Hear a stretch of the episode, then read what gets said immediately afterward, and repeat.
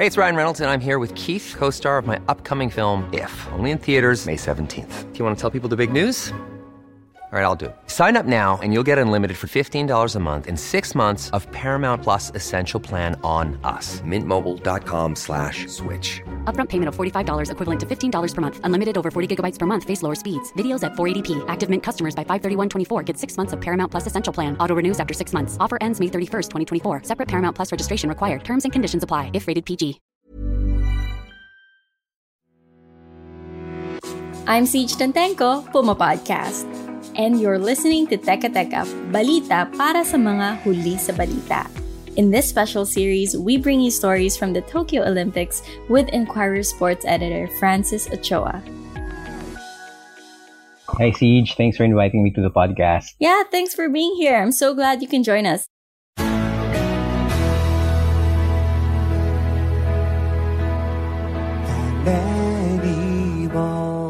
So the Tokyo Olympics were supposed to take place last year, but it was postponed to 2021.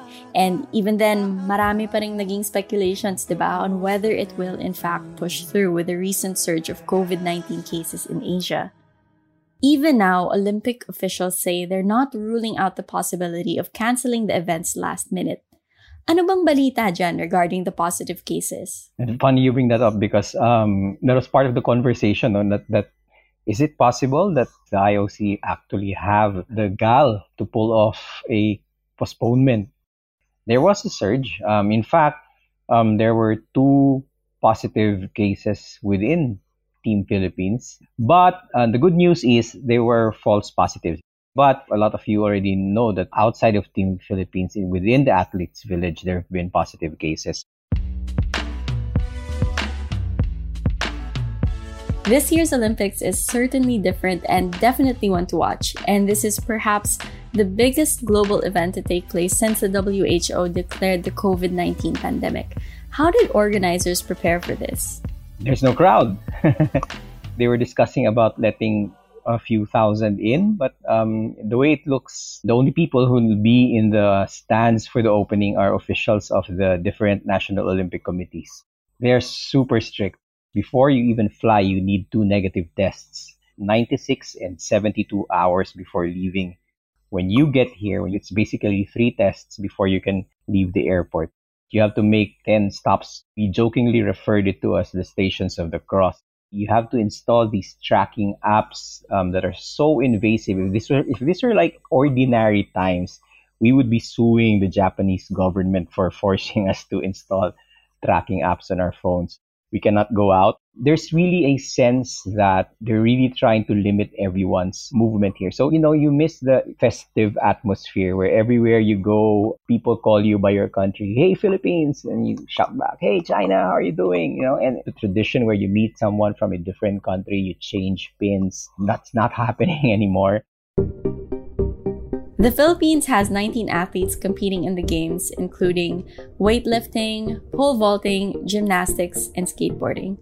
For contact sports like judo and boxing, anong magiging health protocols natin? They have been told that after competitions, they have to leave the venues right away. If Hidilyn wins a gold medal on the 26th, she can only stay until the 28th and she has to fly back to the Philippines. That means that she will be flying back without the POC president, without the chef de mission, without the PSC chair. They will all be here because they need to finish the games. The tests happen every day for the athletes. I spoke to Hidilyn about this and it's her number one source of anxiety right now. Do you think that this Olympics is going to be the one that will make people realize the value of mental health for athletes. There are a lot of sports psychologists right now in every delegation to help people manage their anxieties, their stresses. So that's one thing that really, really you can see that's happening here that's really different from all the other Olympics. That's why sometimes you cannot help but understand when gymnastics president Cynthia Carrion says, I'm sorry we cannot let you interview Carlos Yulo because we're really trying to isolate him from everything that's happened. Carlos Yulo apparently doesn't even know how much the incentives already are for the gold medal. Being an athlete is such a high pressure job. You have a very short window to perform at your best. you fail, you get skewered by the media people. So why it needs an Olympics that's taking place in a pandemic to validate that really escapes me right now. Maybe it's sad that it takes this kind of situation for us to look beyond that.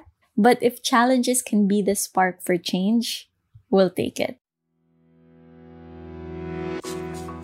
That's all for this episode of Teka Teka. We'll be sharing more updates from Tokyo in the coming days. Again, I'm Siege Tantengo, Puma Podcast. And I'm Francis Ochoa, straight from Tokyo.